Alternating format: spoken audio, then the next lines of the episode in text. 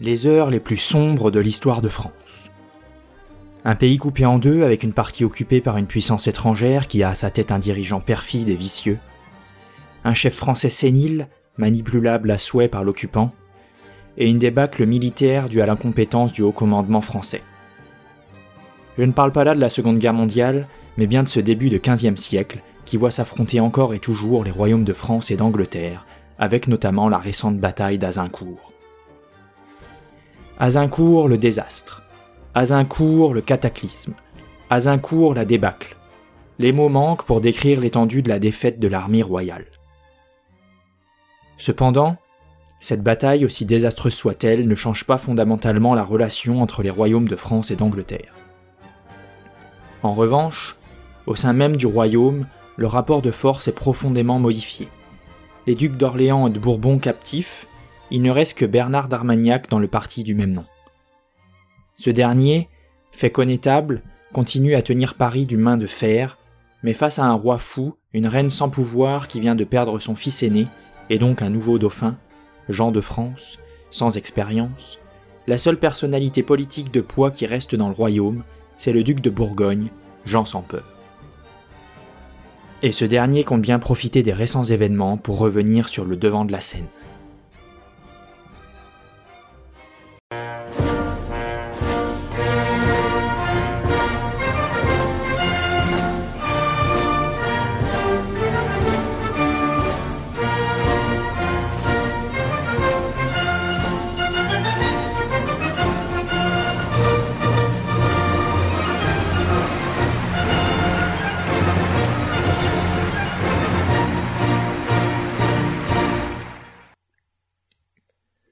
À la conquête de l'histoire.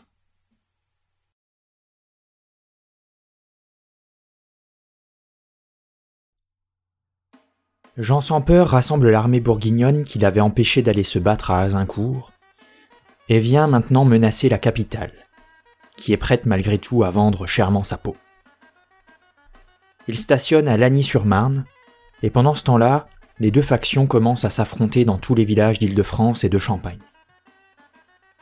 Après plusieurs semaines à Lagny, les Bourguignons se replient vers la Flandre. Ils sont pourchassés et leur arrière-garde est sévèrement battue au pont de Vers. Malgré ce contretemps, Jean Sans Peur a un atout de poids dans sa manche. Je l'ai évoqué précédemment, le dauphin Louis de Guyenne est mort. Il a deux frères, Jean qui a 17 ans et Charles qui a 13 ans. Jean, désormais le nouveau dauphin, a été marié quelques années auparavant à Jacqueline de Bavière, et réside à la cour du comte de Hainaut qui est un fidèle allié de Jean Sans Peur. Le Bourguignon a donc entre ses mains un gage de légitimité. À Paris, le connétable Bernard d'Armagnac tient le pouvoir d'une main de fer. Après avoir provisoirement écarté la menace bourguignonne, il veut s'attaquer aux Anglais. Un assaut est lancé sur Harfleur en mars 1416, et après quelques succès, l'offensive échoue. Par ailleurs, une flotte génoise tente de prendre la ville par la mer, mais elle est mise en déroute. Le connétable se voit donc obligé de signer une trêve avec Henri V. Harfleur restera anglaise pour le moment. Pendant ce temps-là, le gouvernement Armagnac doit faire face à une tentative de soulèvement à Paris. La bourgeoisie qui avait chassé Jean Sans Peur et ses cabochiens est excédée par les nouvelles taxes et lassée par le climat de suspicion qui pèse sur la capitale, et veut le retour des Bourguignons. Le complot est avorté, et pour faire respecter son autorité, Bernard d'Armagnac misera dorénavant sur la terreur. Les Parisiens s'en souviendront. Tandis qu'on s'écharpe dans les rues de Paris, le dauphin Jean meurt le 4 avril 1417. Et c'est Charles, le cinquième et dernier fils du couple royal, qui reçoit le titre de dauphin. Ce dernier résidant à Paris, Jean Sans Peur n'a aucun pouvoir sur lui. Le duc de Bourgogne, qui perd petit à petit ses leviers d'influence, se résigne donc à se tourner vers l'Angleterre. Il oublie ses deux frères massacrés par les Anglais à Azincourt et rencontre Henri V. En plus de la trêve marchande concernant la Flandre, il négocie un traité d'abstinence de guerre pour la Flandre, l'Artois et la Picardie, mais ne se risque pas pour le moment à signer une véritable alliance militaire avec l'Angleterre. Il sait en effet qu'un tel accord lui causerait la perte de la majorité de ses soutiens, qui s'ils se battent contre les Armagnacs, détestent encore plus les Anglais, surtout après le bain de sang d'Azincourt. Si la guerre, la vraie, n'a pas encore repris, les campagnes ne sont pas épargnées pour autant. Les capitaines picards et artésiens au service de Jean Sans Peur font régner la terreur dans toutes les régions armagnaques où ils passent. Les mercenaires italiens et savoyards qui ont été engagés par le duc de Bourgogne pillent sans distinction régions amies et ennemies, tandis que les Anglais mettent à sac la Normandie. Ces mêmes Anglais poursuivent leurs préparatifs, et le 29 juin 1417, la flotte française qui avait été ressuscitée par Charles V est détruite au large des côtes du Cotentin. Ce désastre maritime scelle la domination anglaise sur la Manche pour les 30 prochaines années et laisse libre l'accès à la Normandie. Le 1er août 1417, Henri V débarque à Trouville à la tête de 10 000 hommes. Il prend Caen, puis en expulse les habitants qui ont trop résisté à son goût. Il y installe le centre administratif de la conquête qui commence. Il ne s'agit pas là de se lancer dans une énième chevauchée, mais bien de conquérir et d'occuper le terrain. Les choses s'enchaînent alors très vite. Argentan et Alençon tombent en octobre, puis le duc de Bretagne fait la paix avec le Lancastre, tout comme Yolande d'Aragon, la duchesse d'Anjou, qui veut protéger l'héritage de son fils. La chute d'Évreux et de Falaise au début de l'année 1418 marque la fin de la conquête de la Normandie occidentale. Seul Cherbourg résiste encore.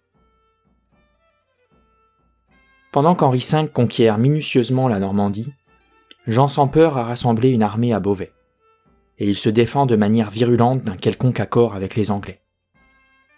Il profite néanmoins de la division des forces armagnaques pour marcher sur Paris. Début septembre, il franchit l'Oise et prend Senlis puis Beaumont avant que Pontoise ne se rende également aux Bourguignons. Le 16 septembre, l'armée de Jean Sans Peur franchit la Seine à Meulan, rejoint Versailles et après un assaut manqué sur Saint-Cloud, pose le siège sous les murs de Paris. Le duc de Bourgogne ne veut pas se risquer à attaquer frontalement la ville qui est très bien défendue. Il attend que les Parisiens, de plus en plus las des exactions de Bernard d'Armagnac, lui ouvrent les portes. Mais la population est surveillée de près. Pendant le mois qui suit, plusieurs places fortes du sud de Paris sont prises. Dourdan, Montlhéry, Palaiseau, Étampes, Marcoussis, et puis c'est Chartres qui est prise aux Armagnacs.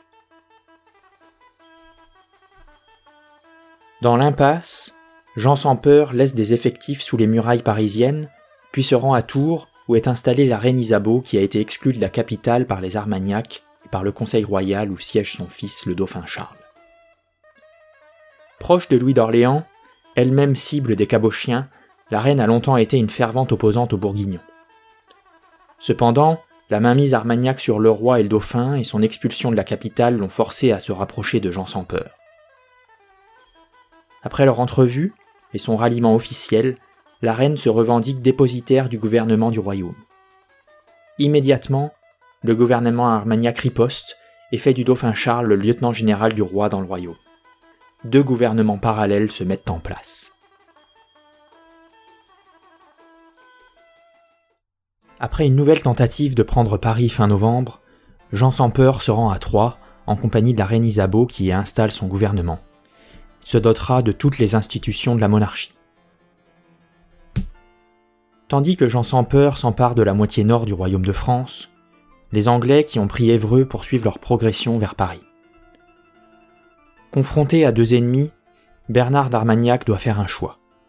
Il ne peut pas se battre sur deux fronts.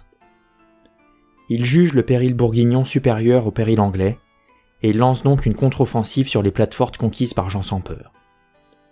Il reprend Montlhéry, Marcoussis et Beaumont-sur-Oise, puis entreprend d'assiéger Senlis en compagnie de Charles VI qui a retrouvé pour un temps sa lucidité. Ce siège ne donnera rien, et se finira par l'exécution des prisonniers faits dans les deux camps. Le connétable d'Armagnac et son armée doivent donc se replier sur Paris. Sachant sa situation instable, Jean Sans Peur cherche malgré tout à négocier avec les Armagnacs. Une entrevue est organisée à l'initiative de la duchesse d'Anjou et du duc de Bretagne, sous la supervision des légats du pape Martin V. Le jeune dauphin Charles favorable à la paix, on pense mettre enfin un terme à cette guerre fratricide.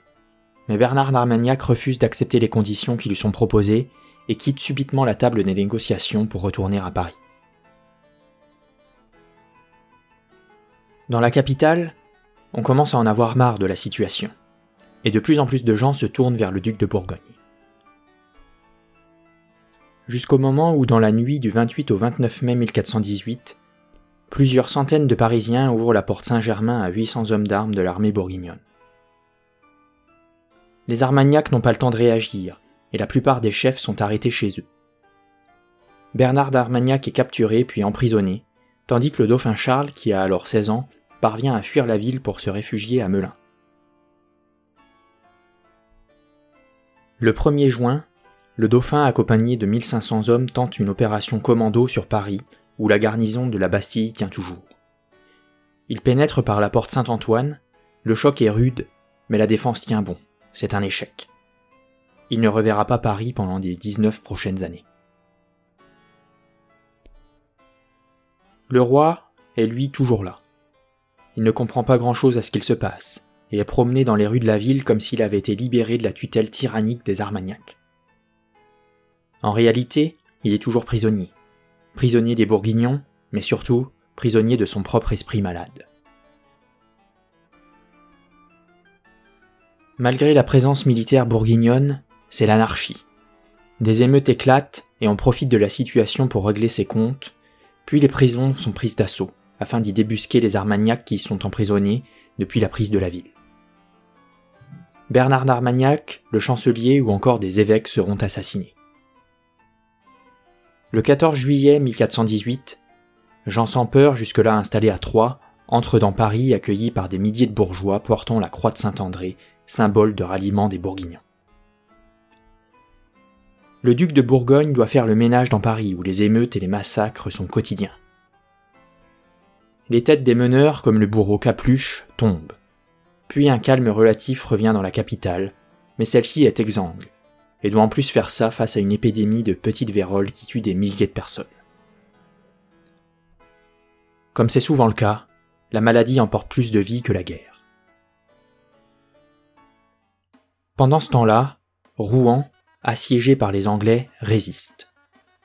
Ce sont des Bourguignons qui tiennent la place depuis début 1418. Pourvue d'artillerie, la garnison est assez forte pour répondre aux assauts anglais. Cependant, les hommes de Lancastre ont bloqué la Seine et ont construit tout autour de la ville une contre-enceinte remplie de pieux. La seule solution pour débloquer Rouen, c'est que Jean Sans Peur vienne fondre sur les assiégeants.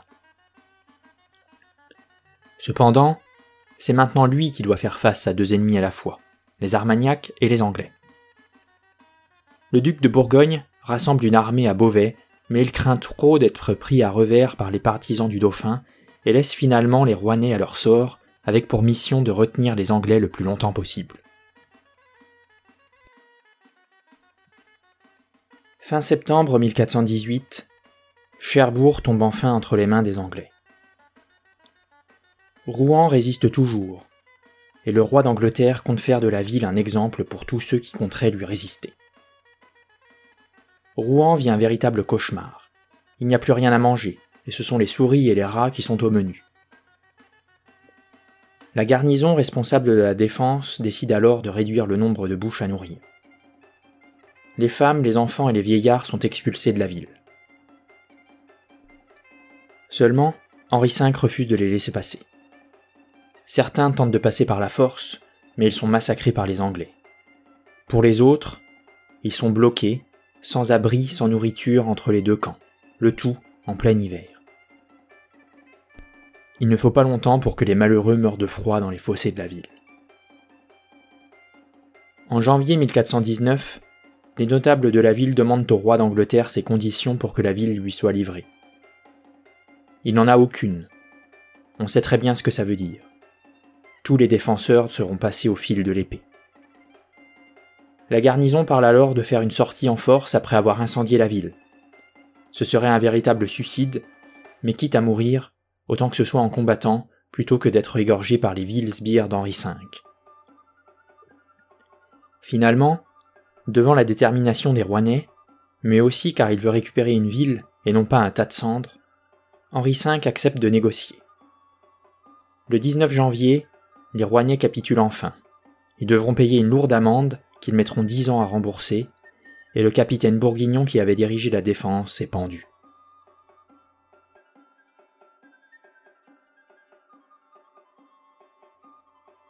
La Normandie passe donc totalement sous le contrôle des Anglais. Petit à petit, la France se divise en trois.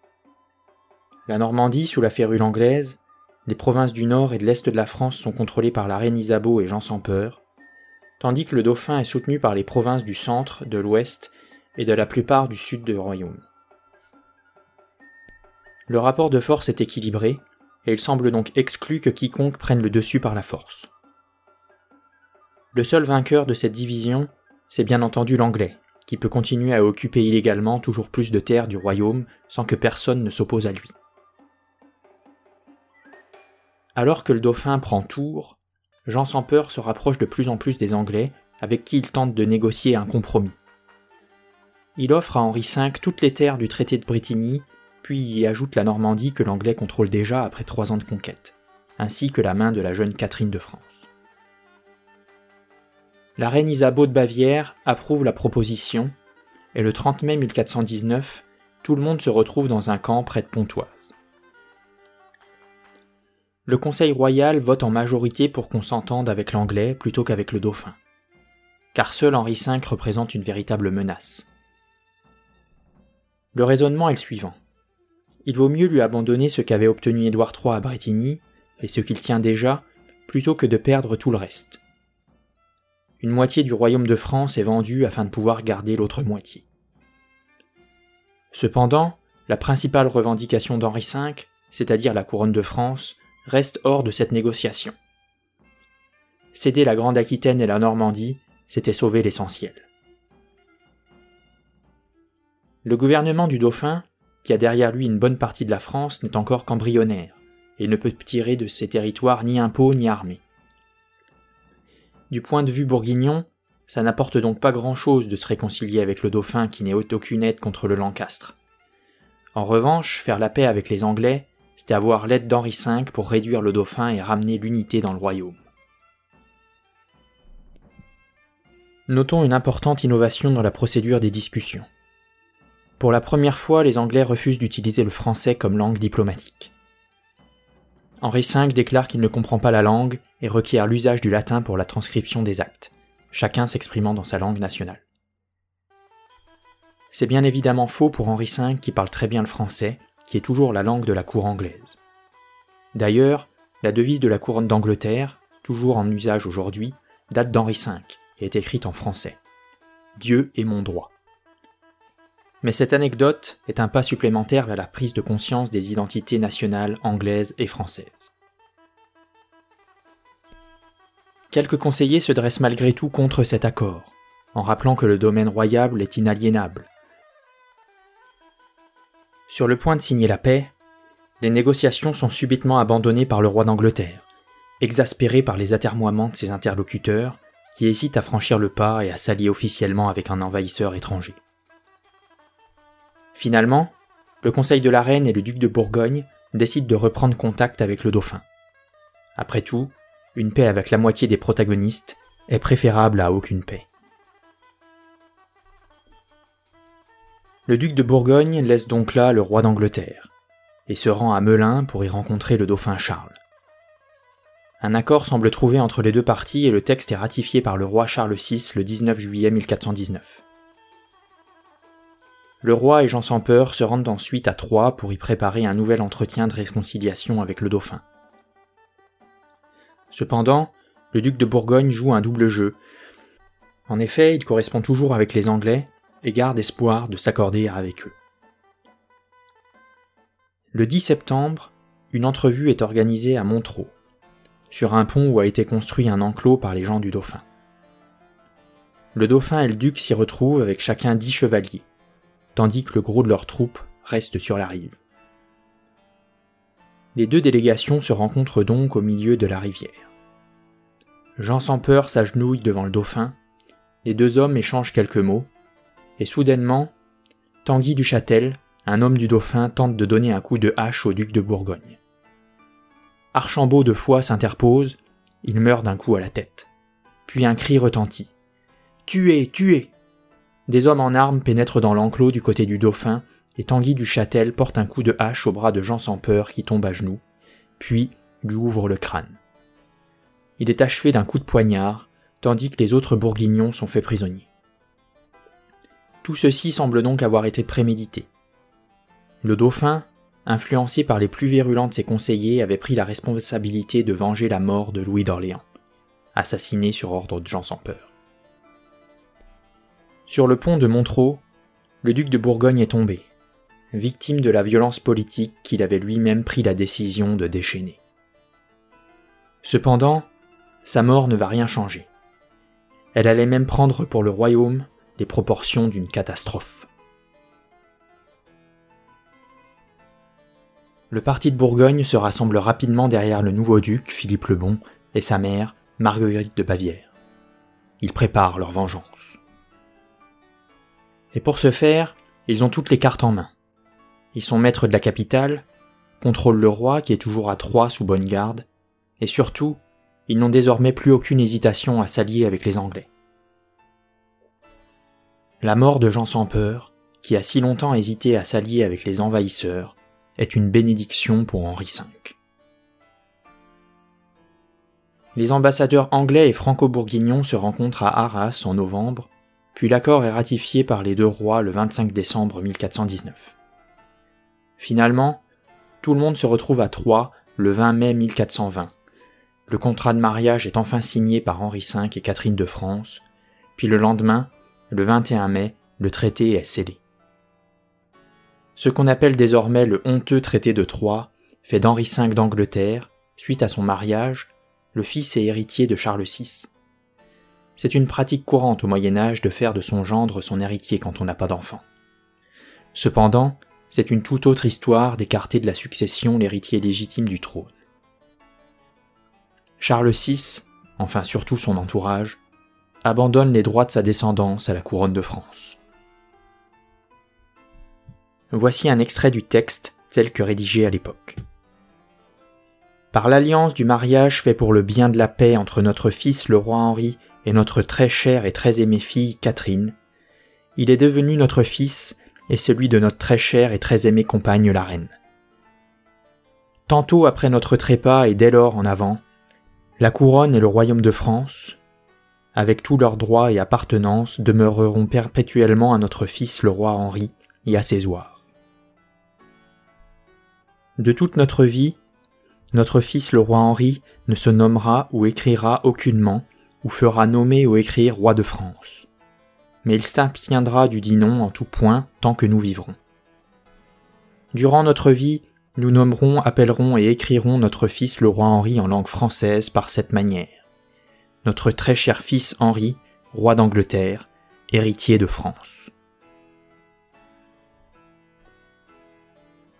Ce texte paraît scandaleux à bien des contemporains. Comment un roi peut-il disposer ainsi de sa couronne ? La réponse est simple. Il ne peut pas. Et les juristes du futur Charles VII démontreront que la couronne, tout comme le domaine royal, n'est pas la propriété du roi. Il n'en a que l'usufruit pendant la durée de son règne.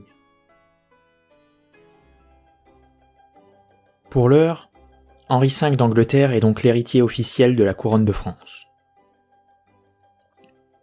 L'union des deux couronnes est purement personnelle. C'est-à-dire que si Lancastre devient roi de France, il subsiste malgré tout un royaume d'Angleterre et un royaume de France. Chacun gardera ses ressources, ses institutions, son droit, sa monnaie. La présence d'un étranger à la tête de la France est loin de satisfaire tout le monde. En effet, plusieurs nobles, comme Jacques d'Harcourt, Louis de Chalon ou bien Guy de la Trémoille, passent dans le camp du Dauphin tout comme de nombreux châtelains et capitaines picards, qui bien que dans le camp bourguignon depuis le début de la guerre civile, n'acceptent pas de s'allier aux Anglais. Dans les armées qui sont restées fidèles à Charles VI et à Philippe le Bon, on n'a pas oublié les affrontements contre les Anglais, dont le statut d'ennemi héréditaire se dessine progressivement. Lors du siège de Melun, par exemple, les Bourguignons et les Anglais campent chacun d'un côté de la ville, séparés par la Seine pour éviter les altercations. S'il n'est pas encore roi, le honteux traité de Troyes donne aux Lancastres le droit de gouverner immédiatement le royaume de France, d'y lever les impôts, d'y nommer des officiers. Henri V est le régent du royaume en attendant la mort de Charles le Fol. Après la reconquête du royaume par Charles le Sage en 1380, c'est la seconde fois depuis le début du conflit en 1337 qu'on pense la guerre terminée.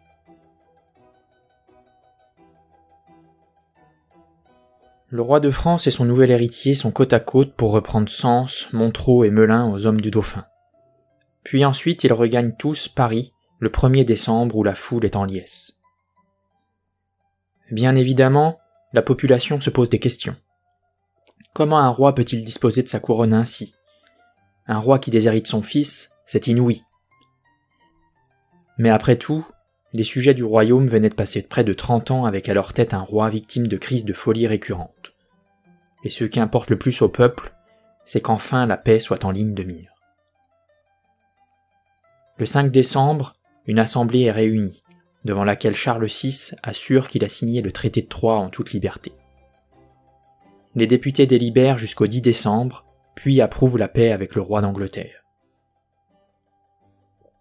Cependant, la guerre continue.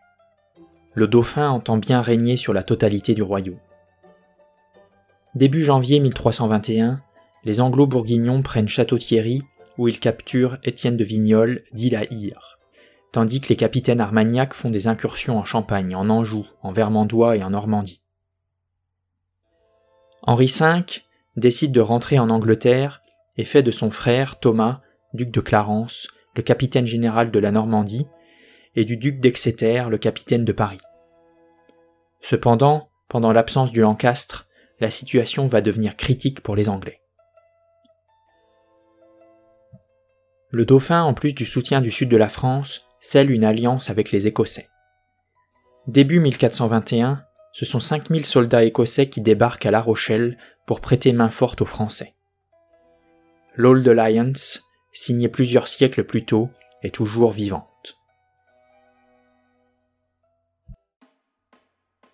Le 22 mars 1421, l'armée anglaise du duc de Clarence, après avoir échoué à prendre Angers, se repose devant la ville de Beaugé, sur la route de Tours. Un chevalier écossais capturé par des éclaireurs avertit les Anglais qu'une armée franco-écossaise d'environ 5000 hommes, dirigée par l'Écossais John Stuart et le Français Mathieu de La Fayette, est non loin de là. Clarence décide donc de profiter de l'effet surprise pour attaquer avant le coucher du soleil, sans attendre ses archers qui sont dispersés en train de piller les alentours. Les Anglais ne peuvent donc compter que sur environ 1500 hommes, tous à cheval. Le premier affrontement a lieu sur le pont, en dessous de Vieille-Beaugé. Mais il est solidement défendu par les Français. Clarence décide donc de faire demi-tour pour tenter de déborder les hommes du Dauphin par la vallée. Les troupes franco-écossaises sont regroupées en haut d'une colline et disposent de nombreux archers, surtout écossais. Mais les Anglais décident malgré tout de charger.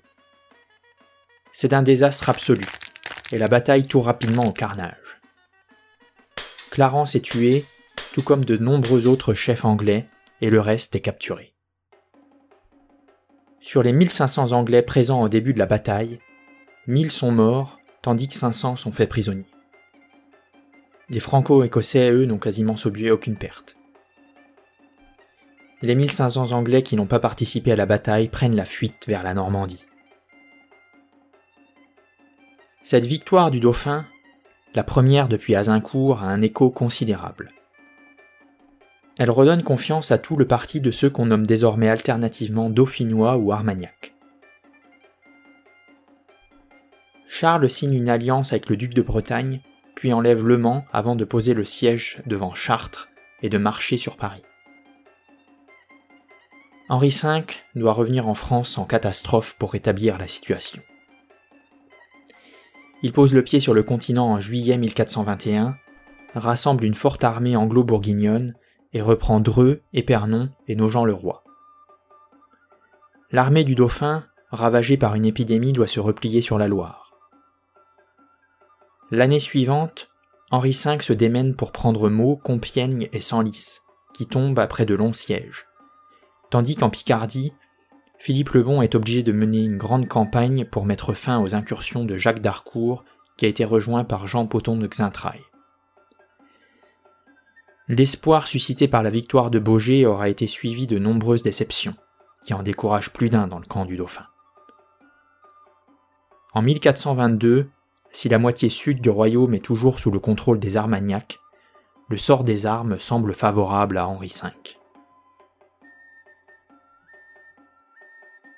Cependant, on l'a vu à plusieurs reprises depuis le début du conflit, dès que la situation semble réglée ou sur le point de l'être, un événement inattendu vient retourner complètement la situation. Et c'est encore une fois le cas. Alors qu'Henri V est au fait de sa puissance, il meurt à Vincennes le 31 août d'une hémorragie intestinale et laisse pour héritier un bébé âgé de quelques mois. Le peuple y voit un châtiment divin. Sur son lit de mort, Henri V recommande à son frère, Jean de Bedford, de tout faire pour conserver l'alliance bourguignonne qu'il a eu tant de mal à sécuriser. Il sait cette alliance essentielle à la domination anglaise sur la France. Il laisse la régence du royaume d'Angleterre à son deuxième frère, le duc de Gloucester, et conseille à Bedford de proposer au duc de Bourgogne, Philippe le Bon, la régence du royaume de France en attendant qu'Henri VI, âgé de seulement 10 mois, soit en âge de gouverner.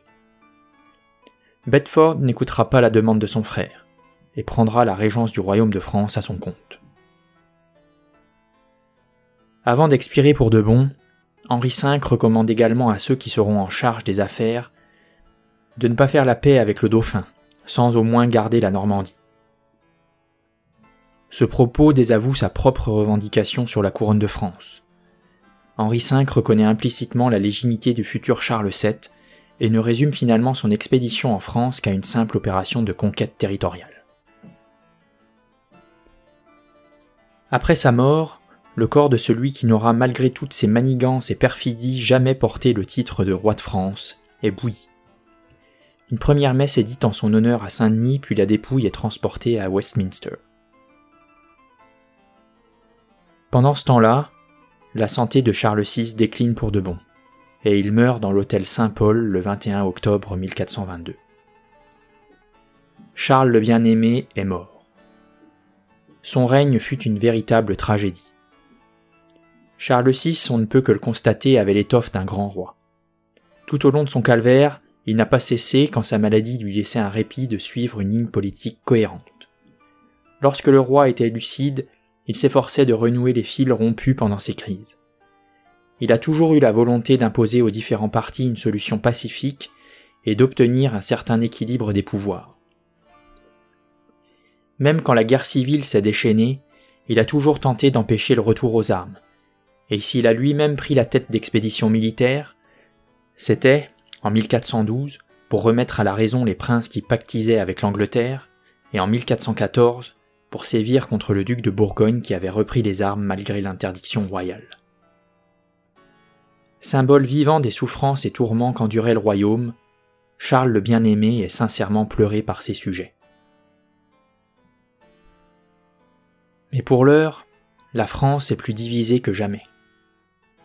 La partie sud sous le contrôle des Armagnacs, le nord sous la férule de Bedford le régent, et l'est dirigé par les Bourguignons qui tentent par tous les moyens de s'éloigner à la fois du Dauphin et des Anglais pour créer un État, sinon indépendant, au moins autonome.